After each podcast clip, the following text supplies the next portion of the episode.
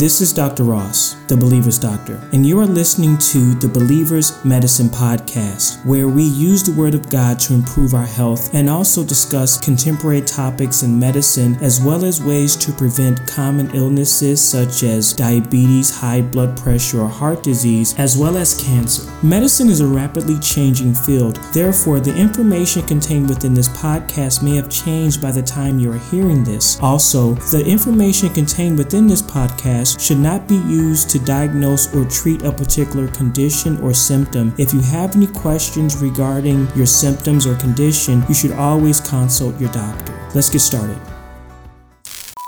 Today, I would like to start our breast cancer series by discussing some interesting breast cancer facts. Now, breast cancer is the most common cancer in women in the United States. About one in eight women will be diagnosed with breast cancer in their lifetime in the United States. And this comes to about 12% of women. Now, breast cancer is the second leading cause of death in women in the United States. And worldwide, breast cancer is the most common cancer death amongst women. When we look at the symptoms of breast cancer, the classic symptoms that we think of is a woman detecting a firm mass in her breast tissue that appears to be difficult to move. We call that a immobile mass. But most breast cancers in the United States are detected on mammography. Now, a mammogram is a special kind of x-ray where two plates are used to compress the breast tissue in order to get information about what masses or certain calcium collections can be within the breast tissue. And from that mammogram, a score is given. And this score is called a BI-RADS score. Now, BI-RADS stands for Breast Imaging Reporting and Data System, and this scoring system was developed by the American College of Radiology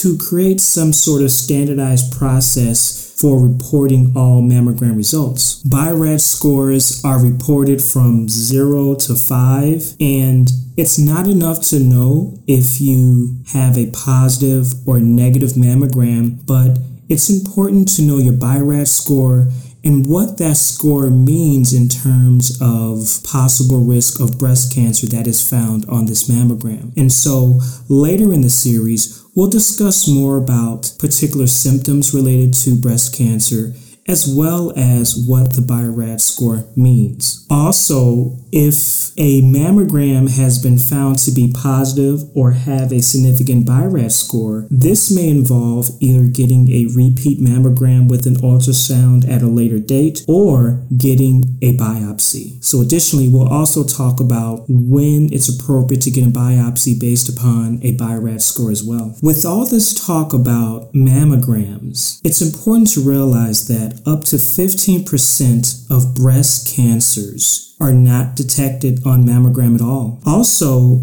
up to 30% of breast masses can be found between two mammograms. Here's what that means. You can have your regularly scheduled mammogram either at a one or two year interval, and breast cancer can be detected between two relatively normal mammogram results. These are actually called interval cancers. With all that being said, we expect to receive some guidance from our medical societies. And there are several different medical societies that give recommendations in terms of when to get a mammogram. We have the American Cancer Society, the American College of Obstetricians and Gynecologists, the American College of Physicians, the American College of Radiology, the United States Preventative Services Task Force, and the National Comprehensive Cancer Network. Now, amongst all these organizations, none of them recommend getting a mammogram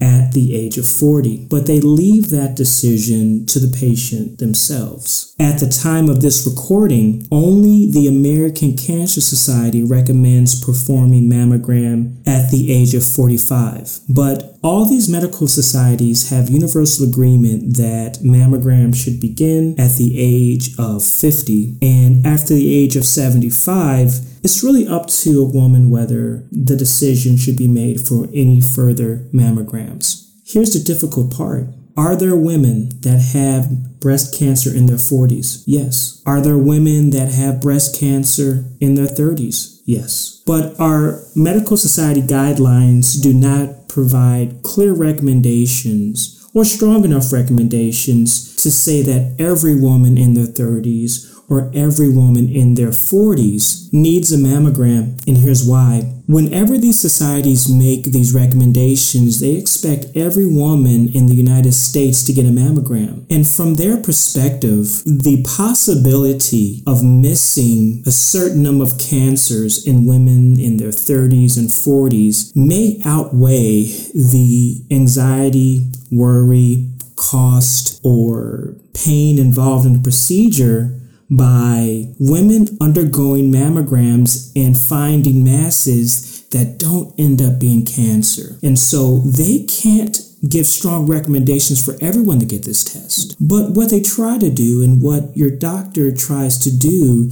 is identify high risk women in their 30s and 40s that may need a mammogram outside the recommendations of the medical societies. In all, you just have to know yourself well. If you're concerned about your symptoms, you should get a mammogram. If you have a strong family history of breast cancer or an unknown family history, you should also get a mammogram. With the understanding that mammograms do not always detect breast cancer.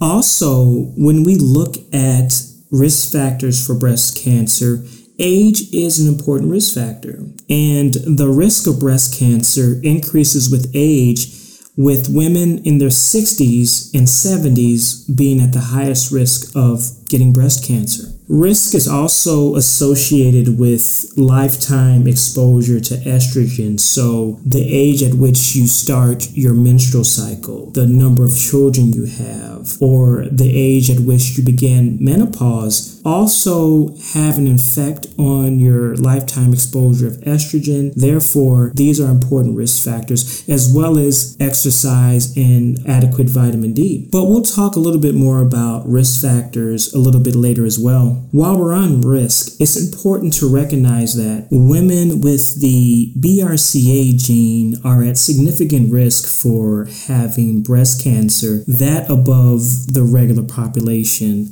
Now, BRCA stands for breast cancer gene, and I've heard it pronounced different ways. I've heard it pronounced as BRCA or BRCA or just called the BRCA gene. In all, women with the BRCA gene can have upwards of a 50 to 80% chance of developing breast cancer, as well as a 20 to 45% chance of developing ovarian cancer. And the BRCA gene has also been associated with cancer of the prostate and pancreas. And so during this series, We'll also spend some time talking about the BRCA gene in detail. And afterwards, we'll also discuss clues for women to know if they should obtain any genetic testing based on family history. We'll also spend some time talking about breast biopsies and certain things that doctors and really you should be looking for in a biopsy result. So, this is a lot of information, but I know you can handle it um, because whenever we're dealing with something as widespread as breast cancer, we have to do everything we can to empower ourselves to know the most about this disease and really how to prevent it. And not just how to prevent it, but also what are the gaps in the prevention techniques and what can we do to make sure we don't fall through the gaps. Thank you for listening to this week's episode of Breast Cancer Facts. Remember, you can follow us on Facebook and Instagram.